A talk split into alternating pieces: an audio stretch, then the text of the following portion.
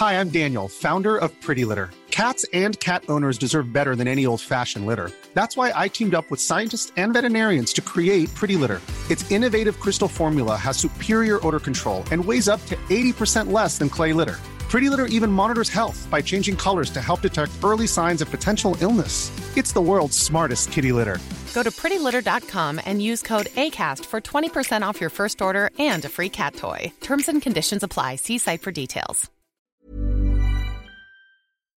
Bienvenue à tous, c'est la belle histoire de France, chapitre par chapitre, avec Franck Ferrand, Marc Menant. Nous sommes au chapitre 53, comme en 14. Alors, dans cette émission, nous allons aborder le basculement de l'Europe dans une guerre totale. Guerre dont les débuts ont marqué les esprits avec la course à l'armement. Nous parlerons de l'assassinat de Jaurès ou encore la bataille de la Marne, l'installation des tranchées. C'est parti pour cette émission. Bonjour à tous, ravi de vous retrouver mon cher Marc. Ravi également. Euh, ravi euh, mon cher Franck. La course à la guerre. Alors Franck, avant le début de la Première Guerre mondiale, règne déjà une atmosphère particulière. Les grandes puissances se lancent dans cette course à l'armement. Mais c'est vrai que tout ça n'éclate pas comme un coup de tonnerre dans un ciel bleu. Évidemment qu'il y a eu euh, une préparation. Ça fait maintenant plusieurs émissions qu'on vous parle de cette revanche qu'attendent beaucoup de Français pour récupérer notamment l'Alsace et une partie de la Lorraine qui ont été données en 1871 à la Prusse, devenue l'Empire allemand. N'oubliez pas. Et qui est à la tête de l'Empire allemand? Le terrible Bismarck. Il sait très bien, Bismarck, que les Français d'ailleurs préparent la revanche. Et de son côté, il essaie de préparer l'Allemagne à cette euh, éventualité. Il y a en France un certain nombre de personnes, il y a des groupuscules, mais même il y a des, partis qui sont pour la revanche. Et je pense notamment à la Ligue des Patriotes de Paul Déroulède qui est fondée en 1882. Et cette, euh, cette Ligue des Patriotes, elle, euh, souffle sur les braises, si vous voulez. On, on veut en découdre, on veut aller casser du boche. Hein, c'est comme ça qu'on parle. Alors, il y a eu cette affaire Dreyfus qui a un tout petit peu euh, mobilisé les attentions pendant quand même pas mal de temps. Et vous avez vu que pendant cette affaire Dreyfus, euh, il est presque plus question des, affaires euh, internationales. Mais lorsque Bismarck s'en est allé, Bismarck a quand même quitté son poste en 1890, c'est tout le système d'alliance allemand qui vacille. Et quand je dis le système d'alliance allemand, il y avait là-dedans l'Angleterre, il y avait là-dedans l'Italie, qui va bientôt de proclamer sa neutralité en 1902. Il y avait, vous voyez, donc euh, on pouvait se poser des questions. Il y avait notamment la Russie. L'empereur de Russie était en très bons termes avec celui qu'il appelait son cousin, l'empereur allemand. N'oubliez pas qu'on est à l'époque de tous ces empereurs, hein, tous ces kaisers, ces tsars, etc. Bon. 1893, vous voyez, on n'a pas attendu que les cendres de Bismarck soient froides depuis longtemps. 1893, c'est le rapprochement entre la République française et l'autocratie russe. Incroyable cette, cette alliance franco-russe à laquelle personne ne croyait, mais qui prend un peu l'Allemagne en tenaille quand même, il faut bien le dire. Et puis, alors le plus important, en 1904, sous le règne du bon Édouard VII, qui est le meilleur des souverains que l'Angleterre ait jamais eu et qui était très francophile, sous le règne d'Édouard VII, c'est l'entente cordiale. Ce qui veut dire que d'un seul coup, notre République française, elle est beaucoup moins isolée qu'elle l'était auparavant. Elle est maintenant alliée des Russes d'un côté et des Anglais. C'est étonnant, une, alliance avec l'Angleterre après tout ce qu'on a raconté dans cette même émission sur cette, ce vieil ennemi L'ennemi de toujours. Hein. Alors il y a quand même des crises. 1905, euh, grosse crise au Maroc. On voit quand même euh, le Kaiser, on voit Guillaume II qui débarque à Tanger.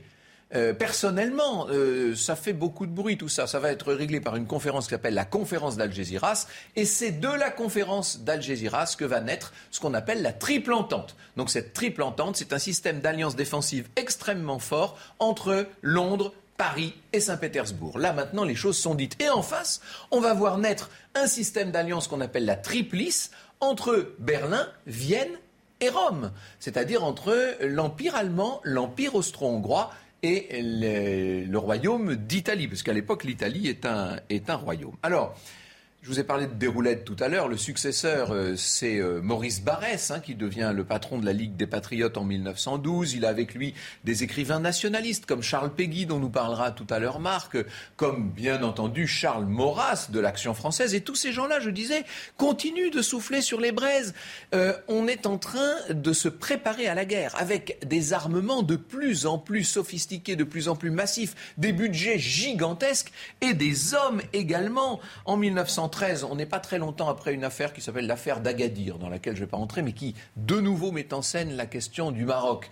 Eh bien, euh, en 1913, on voit l'Allemagne disposer de 760 000 hommes qui sont disponibles sur les drapeaux au premier claquement de doigts. Et en face, que fait la France? Elle décide le service militaire de trois ans. Quand on donne trois ans de service militaire, ça veut dire qu'on est prêt à faire la guerre. On est vraiment tout prêt on est sur une poudrière énorme, avec un système d'alliance très dangereux. On n'attend plus que l'étincelle. L'étincelle, ça peut être n'importe quoi. On commence à se douter qu'elle pourrait venir de la région des Balkans. Ben, effectivement, c'est à Sarajevo que tout va se jouer. L'attentat de Sarajevo.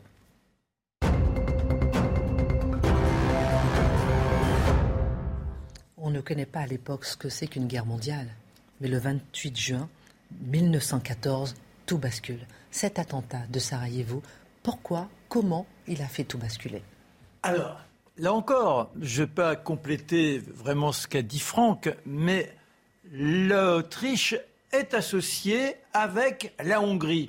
C'est presque, je dirais, un, pays qui, n'a pas de raison. voilà, et il y a de grandes dissonances. Le, le roi, c'est François-Joseph, l'empereur. C'est François-Joseph. François-Joseph qui commence à être âgé. Alors il, a préparé sa succession.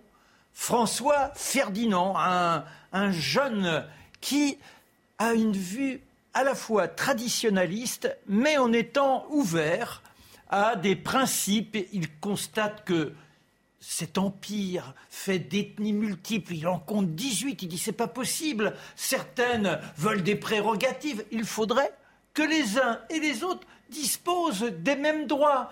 Il nous faut nous ouvrir à cela. Alors, il n'est pas question pour lui d'envisager une démocratie en tant que telle, mais néanmoins, il voudrait des manifestations de vote, de suffrage universel pour palper les attentes des uns et des autres. C'est incroyable à l'époque. C'est un grand catholique euh, fervent.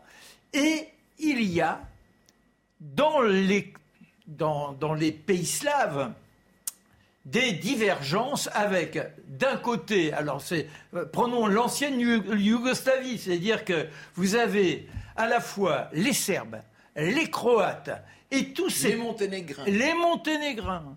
Et tous ces gens sont dans, dans, on peut dire, la haine, véritablement la haine. Et vous avez les extrémistes qui rêvent de créer une entité qui leur permettrait de régner alors que euh, cette euh, partie de, l'échiquier mondial appartient à l'Autriche-Hongrie. Il est demandé à François Ferdinand, en tant que responsable des armées, de mener une inspection du côté de Sarajevo. Il y va avec euh, sa jeune épouse, Sophie Chotek. Là encore, il faut s'arrêter. C'est une histoire d'amour. Ah c'est rare à cet échelon. En général, on est plutôt dans les intérêts qui associent les cœurs. Là, non, c'est un véritable coup de foudre. Malheureusement, elle n'a pas, je dirais, le sang de référence. Par conséquent, c'est un mariage que l'on tolère. Une roturière. Hein. c'est une roturière. Vous imaginez la cour d'Autriche, le scandale invraisemblable.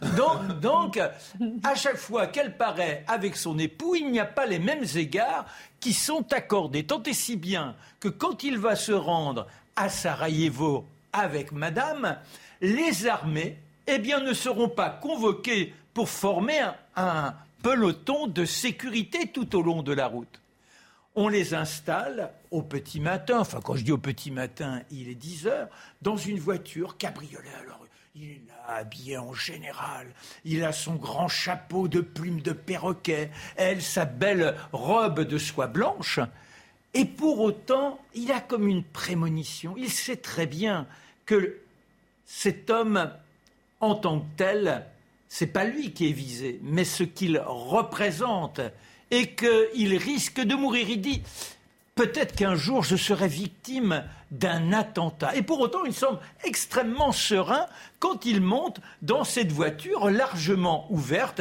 avec des gens qui sont sur le bas-côté de la route.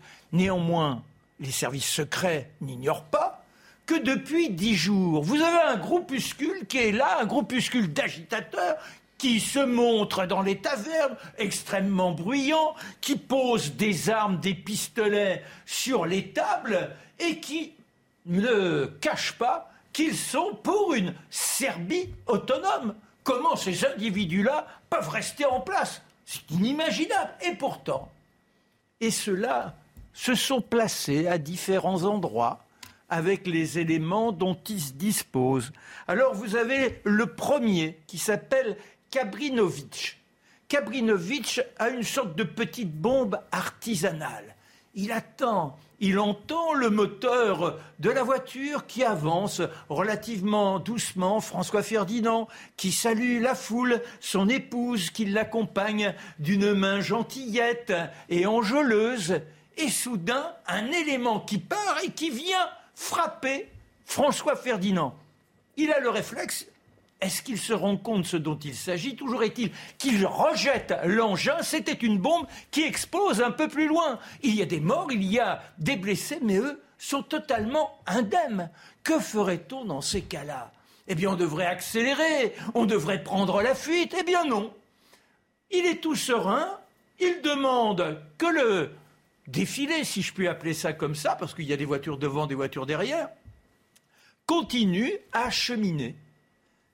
Et forcément, lorsqu'ils arrivent à l'hôtel de ville, ils sont royalement accueillis. Lorsqu'ils repartent, plutôt que de prendre le chemin qui était euh, envisagé, ils décident d'aller rendre visite aux personnes qui ont été blessées. Mais le chauffeur n'a pas été prévenu qu'il y avait un changement d'itinéraire. Et quand le général Potiorek, qui est le gouverneur de la Bosnie, qui est à ses côtés, se rend compte qu'il prend la mauvaise direction puisqu'il n'a pas la bonne information, il faut faire demi-tour. Et à ce moment-là, un individu qui s'appelle Principe jaillit, il a l'arme à la main, il tire deux fois. C'est dire que cet homme-là a de l'entraînement. Il abat d'abord la princesse, Sophie, elle est touchée à l'abdomen, et juste après, eh bien, c'est François Ferdinand qui s'écroule une balle dans le cou. On les conduit à l'hôtel de ville, et dans le quart d'heure qui suit, ils sont morts. Vous imaginez ce qui se passe. On les arrête forcément. Les deux se retrouvent amenés à subir un interrogatoire. Mais ils ne veulent pas avouer qu'ils ont agi pour la Serbie, sauf que l'un d'entre eux finit par dire qu'en réalité, eh bien, ils ont été armés grâce au gouvernement serbe, et là, eh bien, ça crée forcément une tension diplomatique. Ça passe par l'Allemagne, ça passe par l'Autriche. François Joseph, qui a plutôt déjà une humeur belliqueuse, décide de porter un ultimatum aux autorités serbes. Et c'est comme ça que cet ultimatum est repoussé, que l'Allemagne s'associe à l'Autriche et que la guerre est déclarée. les Serbes étant bien slaves, ils sont alliés des Russes. Donc c'est comme ça que les, deux, alliances risquent d'entrer en, conflit. C'est-à-dire que derrière l'Autriche, il y a l'Allemagne, et derrière la Serbie, il y a la Russie. Et, vous voyez, nous, on est, on est alliés des Russes, hein, au passage. Et voilà, c'est ça. N'oubliez pas ce que Franck nous a raconté tout à l'heure. Cet accord qui existe entre la France et les Russes et, l'Angleterre, n'oublions pas. Et nous voilà. Eh bien, c'est fatal. Forcément, l'Allemagne finit par déclarer la guerre à la France. La France est obligée de mobiliser. Et le grand carnage commence début août avec une armée allemande qui est particulièrement bien préparée, Mais en revanche, face à elle, il y a cette mobilisation d'un patriotisme inouï. On les connaît, nos soldats, ils partent là, fiers, certains, de prendre leur revanche de 1870. On va les écraser, ça va durer quelques jours. Hélas, hmm. hélas, hélas, nous sommes là pour raconter la suite. On va parler d'autre chose parce qu'il y a eu euh, l'assassinat, entre autres, de Jean Jaurès.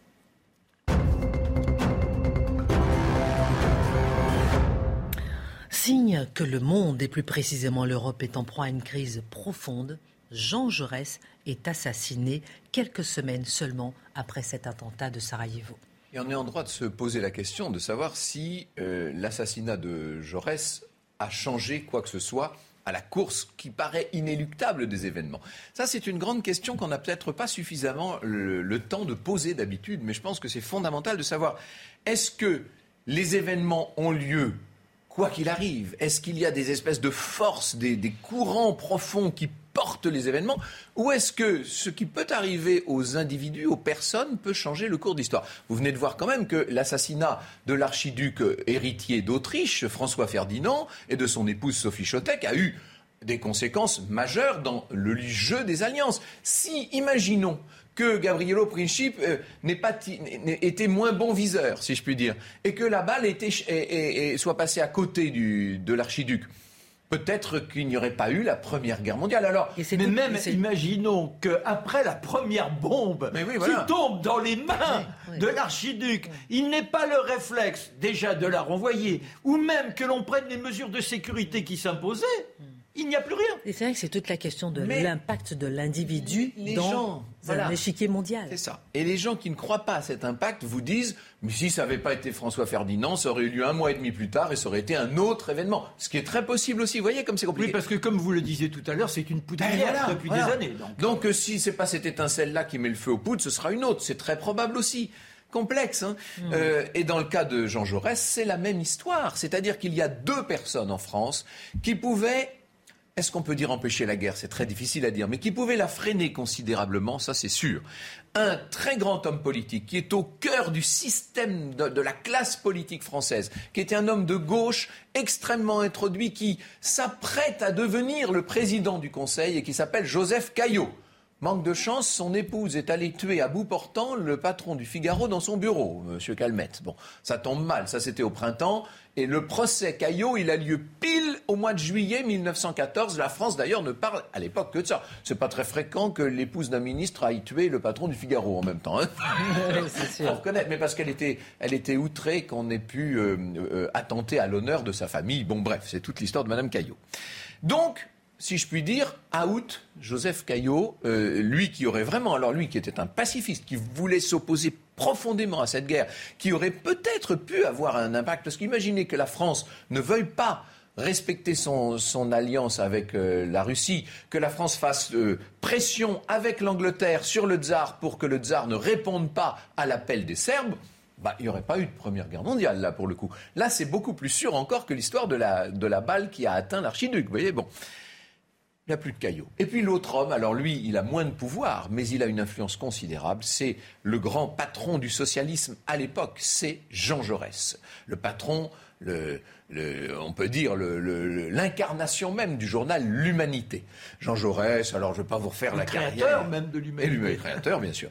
Et euh, Jean Jaurès, très grand euh, tribun, un homme extraordinaire, d'une culture éblouissante, d'une humanité profonde, comme le, comme le titre de son journal, et en même temps convaincu de l'alliance ouvrière, de l'internationale ouvrière, convaincue qu'il n'y a pas de frontières pour les pauvres gens qui, de toute façon, sont exploités et sont maintenus dans des conditions honteuses, quel que soit le pays euh, dont on parle. Et donc, lui, dit-il, il sait très bien qui va déclarer la guerre, ceux qui possèdent, et qui va la faire, ceux qui obéissent. Et ceux qui obéissent, s'ils se mettaient tous d'accord de tous les côtés de toutes les frontières, eh bien, il n'y aurait pas de guerre. Voilà la si on peut dire, résumer un peu, l'idée de Jean Jaurès. Et ce Jean Jaurès, il va se battre entre le 28 juin et le 28 juillet. Pendant un mois, on le voit qui multiplie les interventions. Encore le matin du 31 juillet. Là, ça commence à, chauffer, si je puis dire. Hein. Ça y est, on est déjà dans le refus de l'ultimatum euh, à la Serbie.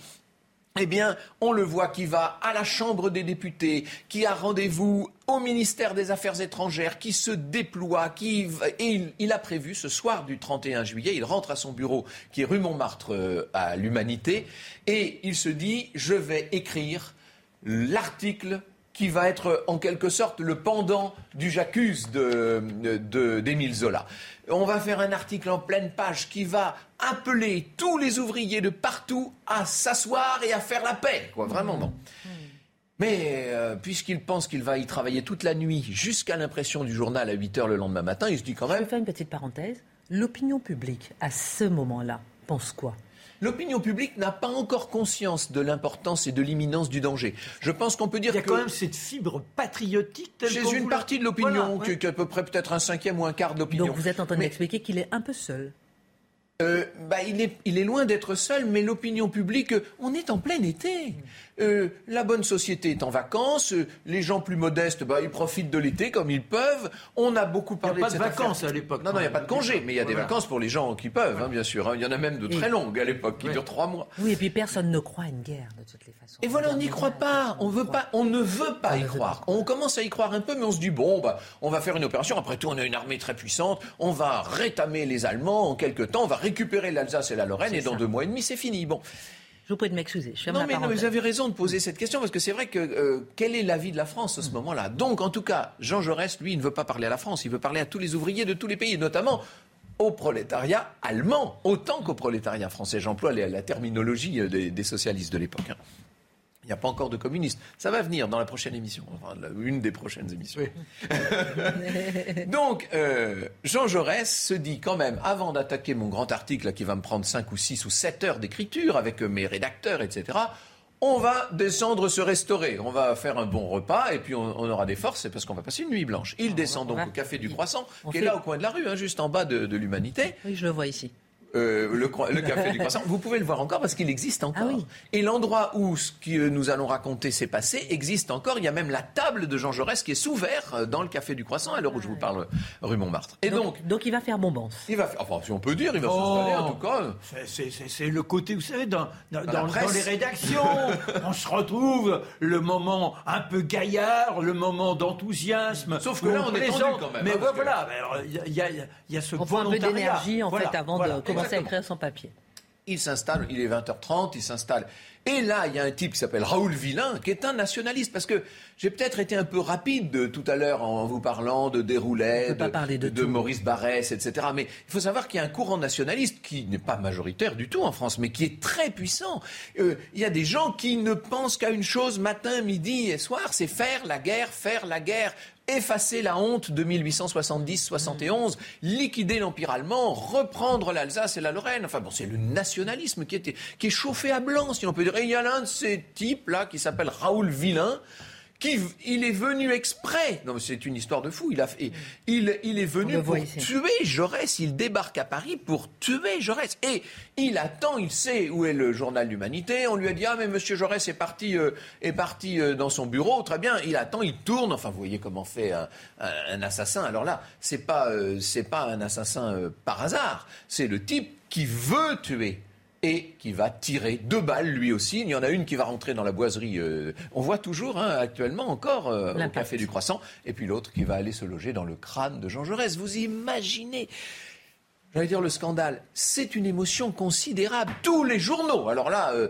gauche, droite, peu importe, le lendemain matin, tous les journaux, on a tué Jaurès, ils ont tué Jaurès, Jaurès est mort, achetez, on, parce qu'il y a les, vendeurs à la crier à l'époque.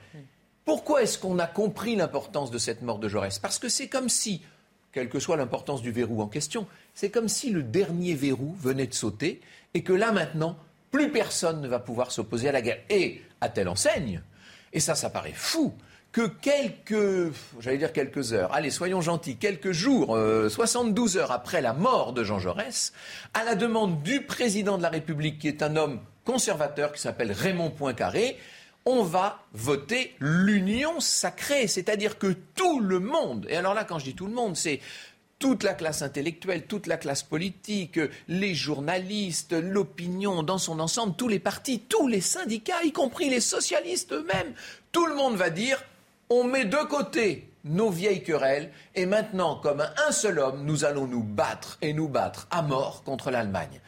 Je pense que si Jaurès avait encore été là, néanmoins, ça ne se serait pas passé tout à fait de la même manière. Notons que Villain, forcément, est ah, arrêté.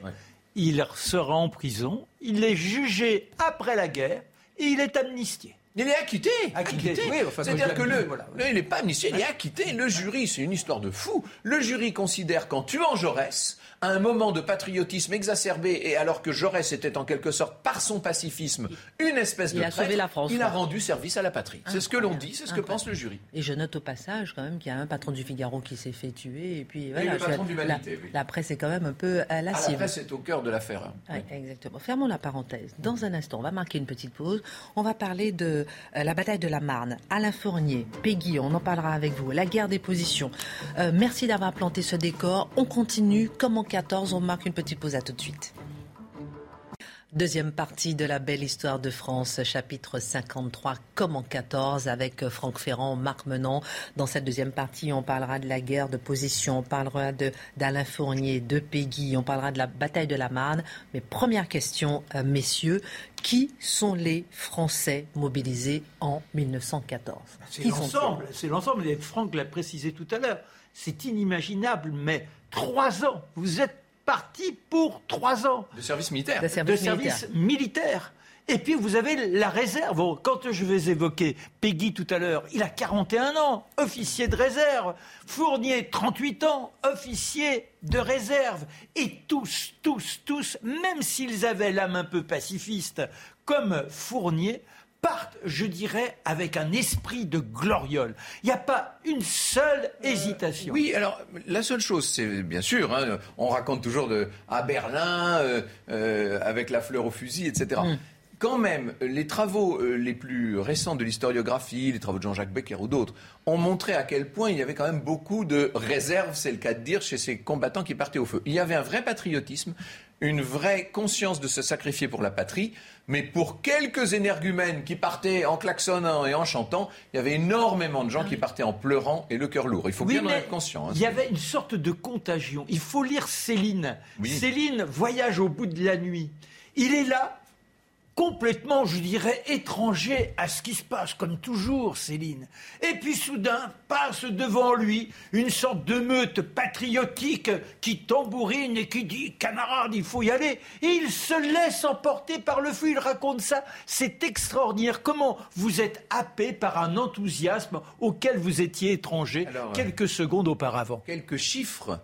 3 600 000, 3 600 000 mobilisés en France, 4 millions en Allemagne. Vous imaginez Il faut savoir qu'en Allemagne, il va falloir se battre sur deux fronts. Parce qu'eux, ils ont le front de l'Ouest avec mm. nous, mais le front de l'Est avec les, Russes, hein, quand même. Donc, euh, c'est lourd pour un, empire comme l'Allemagne. Alors, quand on dit 3 millions, euh, un peu plus de 3 millions et demi de mobilisés en France, il y a 1 million 300 000 combattants. Ça, c'est très important, parce que ça aussi, c'est une chose sur mm. laquelle on ne revenait pas. Tant qu'il y avait des survivants, on évitait de parler de ça, évidemment, pour des raisons évidentes. Mais euh, il faut bien comprendre qu'il y avait d'un côté les plus jeunes, les plus costauds, si je puis dire, qu'on envoie vraiment au front, au feu, et puis derrière, il y a toute la réserve, il y a les dépôts, euh, il, y a, euh, il y a toutes les, euh, comment pourrait-on dire, les territoriaux, etc. C'est-à-dire des gens qui souvent sont un peu plus âgés ou qui, par leur statut social, sont un peu plus protégés. Quand je dis statut social, je ne parle pas du niveau social, je parle du, métier qu'ils exercent, etc. qui sont chargés de famille aussi, qu'on protège un peu plus, qu'on expose un peu moins. Donc, euh, 3 millions et demi, un peu plus de 3 millions et demi de mobilisés et 1 million 300 000 combattants. Alors là, ceux-là, ils vont assez vite voir l'épreuve du feu parce que les premiers jours de la guerre sont incroyablement violents, avec des morts, mais en quantité. Il, a fallu 17 jours seulement pour mobiliser tout ce monde-là. Ce qui veut dire que le plan était bien fait quand même. Hein. Le 18 août, tout le monde était sous les drapeaux quand même. Alors on n'est pas spécialement bien équipé. Et puis soudain, on s'aperçoit de l'hérésie de la tenue. Mais on croyait l'être. Ah oui, non, mais attendez, c'est-à-dire que l'on apparaît avec le pantalon garance. Vous êtes là, rouge vif comme la cravate de marque. C'est comme si on vous avait peint et dire aux Allemands, vous avez les cibles, vous n'avez plus qu'à tirer. Forcément que cela va faciliter l'hécatombe. Eux, ils sont en felkrao, c'est-à-dire en vert de gris, et ça se fond beaucoup mieux dans le décor, notamment bientôt quand on va se retrouver dans les fameuses tranchées, dans la glaise et dans la boue. On n'en est pas encore tout à fait là. En 14, on n'en est pas arrivé encore dans cette guerre de position. Ça va être le, début de la guerre de position. On en parle tout à l'heure. Un chiffre juste, deux petits chiffres si vous voulez, parce que c'est important de, poser les choses. En tout, sur l'ensemble de la guerre, hein, de 14 à 18, il y aura eu en France 8 410 000 hommes mobilisés, vous imaginez 8 410 000. Et sur ces 8 410 000, 7% de soldats qu'on appelait indigènes, c'est-à-dire qui viennent des colonies. Voilà deux chiffres qu'il faut avoir à l'esprit. À la tête de l'armée française, le général Joffre. Alors lui, c'est un va en guerre comme il n'est pas permis. Il n'est pas question de reculer, les gars. On y va, on y croit. Si ça tombe à côté de vous, eh bien vous baissez un peu la tête et vous, vous continuez de courir devant. Et c'est là où on va voir très rapidement, malheureusement, qu'on ne peut pas tenir des positions dans des conditions pareilles et que c'est un reflux, les uns et les autres, même quand ils ont l'audace, le courage, l'abnégation eh bien, ils sont obligés de fléchir, ce qui fait que nous sommes très rapidement dans une situation de défaite. 492 000 morts pendant les cinq premiers mois de la guerre, c'est-à-dire en 1914. Avant le 31 décembre 1914, il y a eu 492 000 morts. Ça veut dire 900 Français par jour en 14. Vous verrez ce qu'il en advient ensuite quand on arrivera à Verdun, etc. 900 Français par jour, 1300 Allemands par jour. Alors vous allez dire, mais on tue plus d'Allemands que de Français Oui, parce qu'encore une fois, n'oubliez pas qu'il y a les deux fronts en Allemagne. Voilà. On va s'arrêter. non, non, non, non, non, non, non, non, non. On a beaucoup de choses à dire. mais euh, euh, gagnons du temps, gagnons du temps. oui, parce qu'on va parler maintenant de la bataille de la Marne. C'est parti.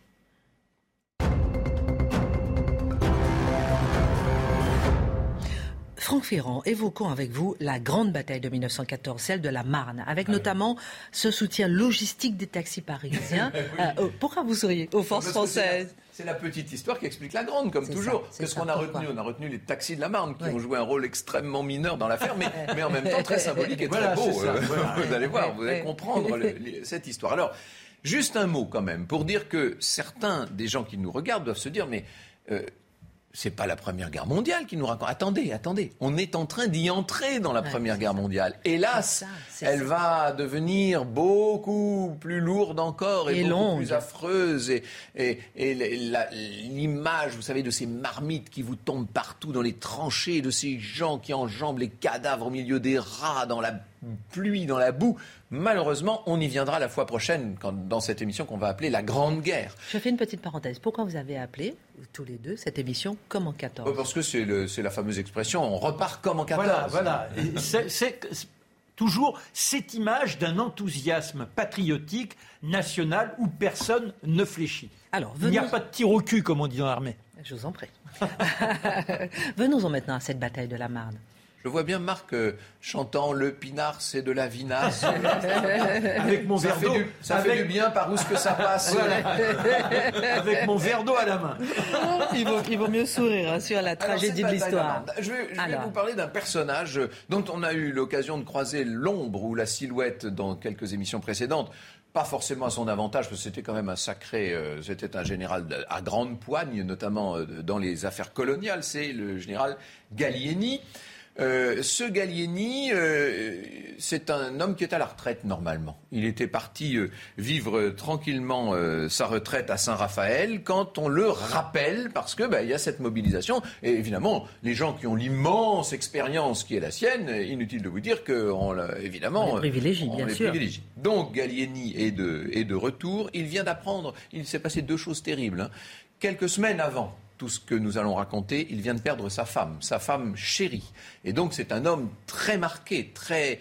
Euh, très euh, il, est euh, sexagénaire, hein, il a 68 ans, mais il en paraît bien davantage, parce qu'en plus il est malade, il a un cancer de la prostate.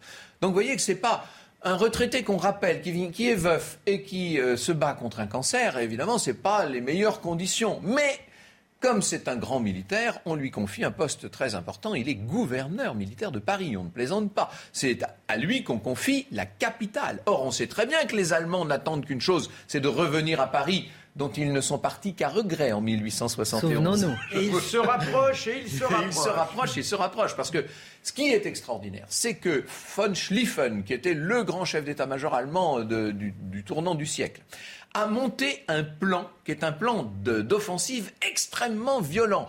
On attendait, les, on attendait que les Allemands, enfin, on avait des idées sur ce qu'allaient faire les Allemands, mais euh, von Schlieffen a décidé de violer la neutralité belge, de traverser la Belgique et de débarquer en masse à toute vitesse et de faire un grand mouvement enveloppant pour aller prendre les armées françaises qui étaient en train de se masser contre l'Allemagne à revers. Voilà l'idée de ce qu'on appelle le plan Schlieffen. Je trouve que Schlieffen meurt juste avant la guerre, et c'est que son successeur, le général von Moltke, qui prend la suite, mais qui va appliquer, j'allais dire à la lettre, pas tout à fait à la lettre, qui va appliquer le plan Schlieffen.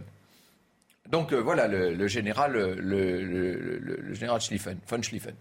Donc euh, Moltke dirige euh, ses troupes. Ses troupes dans une espèce d'offensive très très très violente. Et nous avons, nous, un général en chef, qui, qui, est donc le général Joffre, comme disait Marc, qui se dit Laissons les Allemands se fatiguer, n'allons pas bêtement tuer euh, des, quantités d'hommes.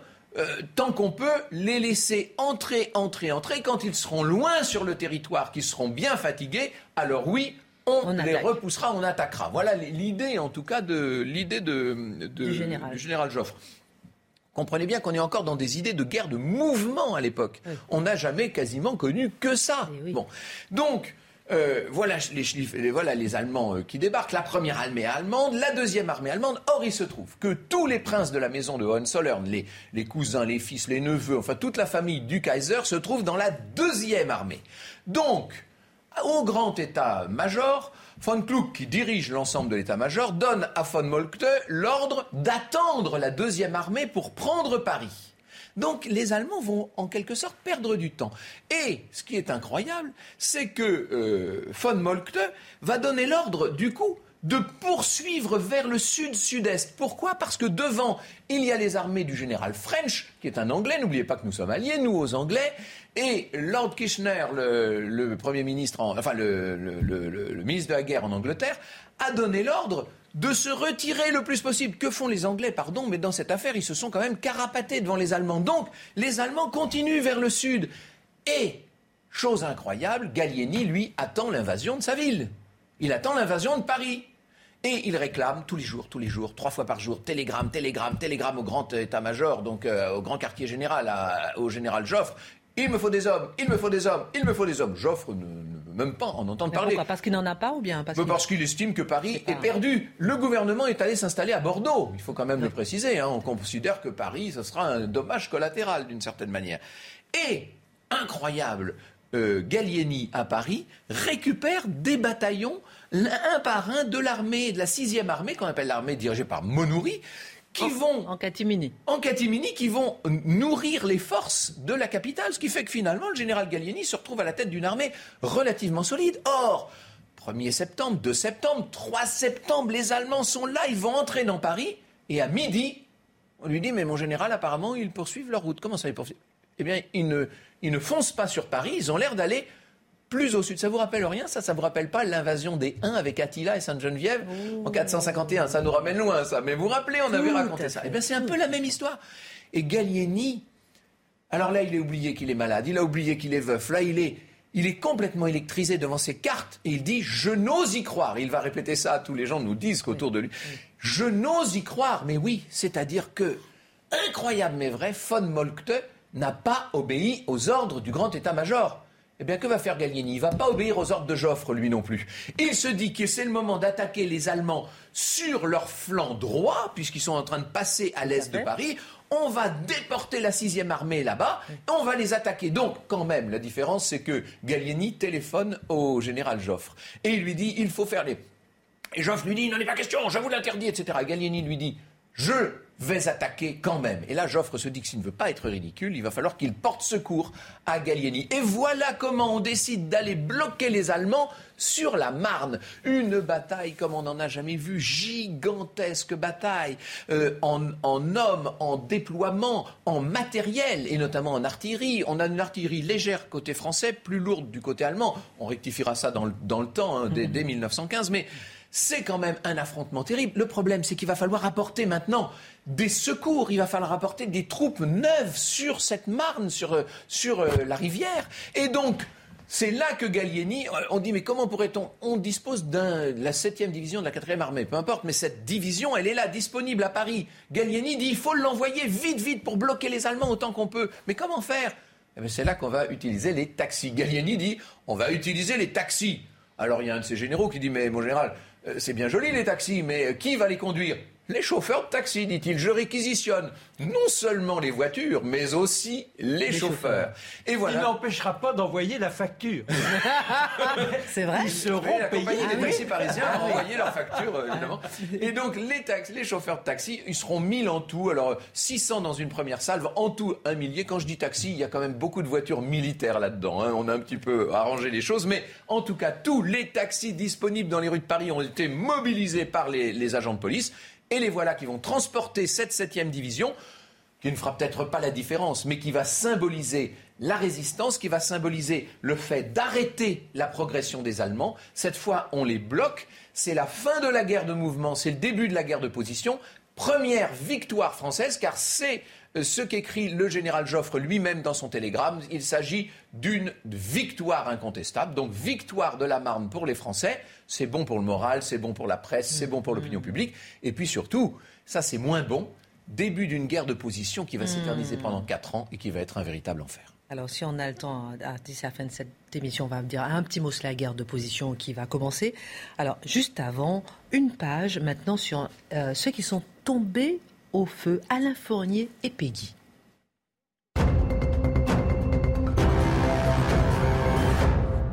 C'est le destin brisé de deux grands auteurs, deux grandes personnalités. Alors il faut savoir que les intellectuels ne restent pas dans l'indifférence par rapport à cette agitation patriotique. Ils sont jamais indifférents, les intellectuels. non, mais parfois, ils ont un peu de mollesse. Disons qu'ils fleurissent dans les discours, mais sont un peu plus timides dans l'action. Et ce qui est extraordinaire, on avait évoqué dans l'émission précédente la belle époque, ce côté exubérant d'un Paris qui vit dans la joie, un Paris où on a toute la créativité. Et parmi ceux-là, vous avez les artistes à Montparnasse et des étrangers. Marc Chagall qui est arrivé de Russie. On a également Blaise Sandrars qui est arrivé de Suisse. On a Picasso. Picasso, et tous ces gens sont là. Bah, et Apollinaire. Et alors, Picasso sera le premier à dire Moi, j'ai une santé fragile, euh, je ne peux pas vraiment me mêler de l'histoire. Il est espagnol. Mais Blaise, Sandrars est le premier à dire Nous devons quelque chose à la France. Nous aimons la France. Hmm. Cette France nous a accueillis. Pour elle, eh bien, nous devons être capables de mourir. Il fait rédiger un texte avec son camarade Canudo, qui est un Italien. On les affiche partout, on les voit s'installer au coin de la rue Lafayette une petite table de bistrot, et devant eux, des lignes qui se forment. Ce sont tous les étrangers qui sont là, qui goûtent cet esprit français, qui se laissent emporter par ce chatoiement et de notre langue, de nos mœurs, de notre principe de liberté. Tous veulent monter au front et ils remplissent les formulaires, les formulaires qu'ils adresseront au ministère de la guerre. Il y en a un qui se présente c'est notre poète, eh oui, Apollinaire. Il est russe polonais et on le refuse. Il est trop jeune. Alors il va jusqu'à Nice et à Nice il finit par obtenir d'entrer dans la Légion étrangère. Revenons maintenant à nos Français, mais c'est pour montrer que ces intellectuels, les uns et les autres, sont dans cette fougue. Charles Péguy, Peggy, patriote, patriote jusqu'à la moelle. Au départ, il n'était pas spécialement catholique, mais il est devenu un homme de foi. Il prend son uniforme, lieutenant de réserve. Il sera au front et il se retrouve à un lieu incroyable. Moi, j'aime bien ces synchronicités, même quand elles sont sinistres. On se retrouve au carrefour d'Iverny-la-Bascule et de Chocossin. La bascule, c'est terrible. Et nous avons notre Peggy qui est là dans son uniforme de lieutenant, bien repérable. et qui a avec lui sa cohorte face à eux, à quelques cent mètres, dans un bois, les Allemands. Et là, il appelle les uns et les autres à se dresser, et il leur dit soudain, Tirez, mais tirez donc, mon de Dieu Et une salve lui répond. Hmm. Il s'écroule, il a juste le temps de souffler. Ah, mes enfants, ah, mes enfants. Hmm. Peggy vient de mourir. Et pour autant, ses amis disent on ne le pleurera pas. On ne le pleurera pas parce que il était volontaire pour cela. Et mm. Barès écrira il célébrait la grandeur morale, l'abnégation, l'exactation de l'âme. La mort est comme une récompense pour lui.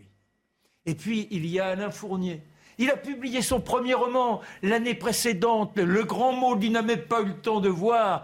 Apparemment, la presse s'y intéressait, mais si c'était un succès ou non. Et le voilà, lui aussi avec son uniforme de lieutenant. On est dans un petit bois, là encore, du côté de Saint-Rémy.